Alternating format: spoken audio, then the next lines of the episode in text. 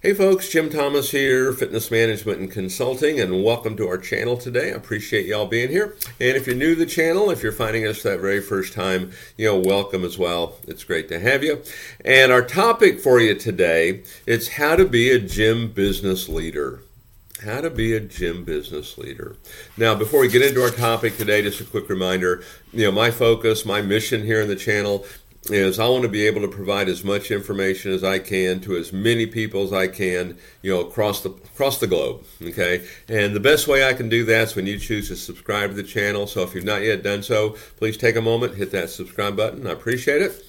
And then to learn more about me, learn more about my company, and how we can help take your business that next level, you know, be sure to check out uh, the variety of links below and how we can help you do that. And then for you folks that are looking to open a new facility and you need funding, for you folks that have an existing operation, you may need funding.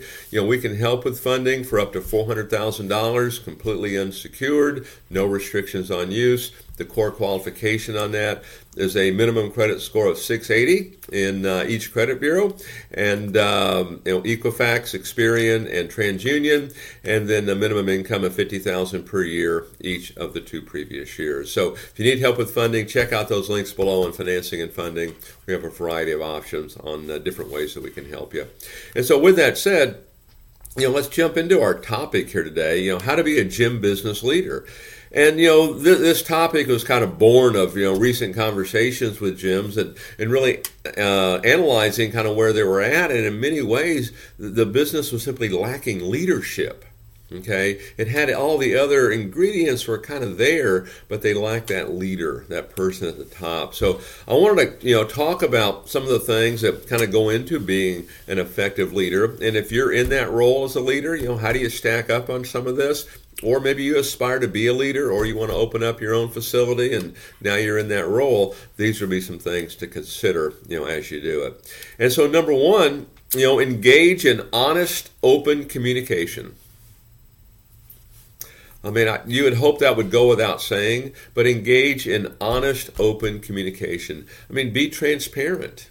Okay? You know, here's what's happening. Here's what's going on. Here's how I feel. Okay? But just be very transparent, be very direct. You know, we're, we're not putting, you know, disclaimers on everything that we do when we talk to folks okay because if you want folks to trust you you know we're going to have to have that honest open communication you know have regular training sessions with folks have uh, uh, you know, daily meetings with them. You know, find out where they stand. In many ways, you want to create a safe environment. You want people to, to feel comfortable in coming to you with anything, and not that they're going to get snapped at if they say something that you don't like. So you want that, you know, honest, open communication. Number two, connect you know with your team members connect with your staff here's what i mean by connect do you really know them do you know why this job's important to them yeah, they want the job. Yeah, they want the money. But why is it important to them? What makes them tick? Are they doing this as a as a, a second income to help with uh, you know putting their kids through school? Are they putting themselves through school? You know, what's the motivation here? Why are they here? Connect with them. The more you understand about why your, your staff and your team members are working there, the easier it's going to be to communicate, the easier it's going to be to uh, put them in positions to have success. Uh, number three, encourage personal and professional growth. Encourage personal and, and professional growth. And so, you know, this gets back, you know, to training and developing okay? And you have these things available. If you're able to do it you know they can go go to seminars. They can go to uh, events. They can go to certain engagements and and gain more knowledge. Do more training on your own. You mean a lot of clubs will use this channel to do that. But make sure we're training and developing. You know do we have management training management trainee programs you know, do we have, you know, sales training programs? Do we have, you know, a lot of times I know front desk staff doesn't always get the training that they should in terms of, you know, how to do certain things. I mean, we had a, a group one time, to give you an example, it was a small boutique type facility, and they had, um, they had uh, a pro shop that the front desk kind of oversaw, which is a good idea. They had it set up nice. And I think the most they'd ever done in a month was maybe three thousand dollars in sales. And uh, I was actually on site doing some training, you know, with the team, and we actually invited the front desk in to spend just a couple hours with us, and we talked about, you know, how you interact and how you do things. And first 30 days after that small little, you know, piece of information, they went from 3,000 as their best month to 10,000 as their best month. So, you know, engage in personal and professional growth with your team and also for yourself. You know, we want to become a great student at this. Okay, we're always learning. It's not like we ever get it figured out. You know, there's always going to be something else around that next corner. Uh, number four on my list of how to be a gym business leader: keep a positive attitude. You know, it's the foundation. I mean, when when I look at any operation, what I know to be true is if we have a great attitude and we follow the process, probably going to have success. Okay, because more often than not, the reason we're not having success, attitude's not what we think, and we're not on process. We don't have a system. We're not following the basics. And so keep a positive attitude. And one of the things I like to talk about a lot when it comes to positive attitude, the way I define that, we are in the solutions business. Yeah, understand what the problem is, but give power to the solution. We're in the solutions business. Stay in the solutions business. Don't be in the problem identification business. okay, there's a big difference. Okay, keep a positive attitude. Um, number five, teach employees instead of giving orders. Teach employees instead of giving orders. And sometimes for a brand new manager, a brand new leader, this can be a little bit of a challenge here. But you know, when you ask someone to do something, you know, teach them, let them know why you're doing it. I know one of the things that I've always tried to do as that owner, as that manager, you know, person who's delegating or whatever, is yeah, we're going to do regular training classes on things before I kind of put you into the fire because I want you ready. And then when I ask you to do things, ask, not tell. When I ask you to do things, I'll let you know why. Here's why we want to do this. Here's what the, the hopeful outcome is going to be. And so I want to be a resource center just like I want to be a resource center, you know, to our customers, I want to be that same resource center, you know, to our staff. So teach employees instead of just giving orders. Uh, number six, set clear employee goals and expectations. This one, I'm always still surprised at how often this does not get done. How we do not have clear goals and clear expectations. We don't have clear goals on how many leads are expected to be uh, uh, produced every day, how many outbound calls every day, how many contacts every day, how many appointments, how many shows, how many sales, how many point of sale referrals.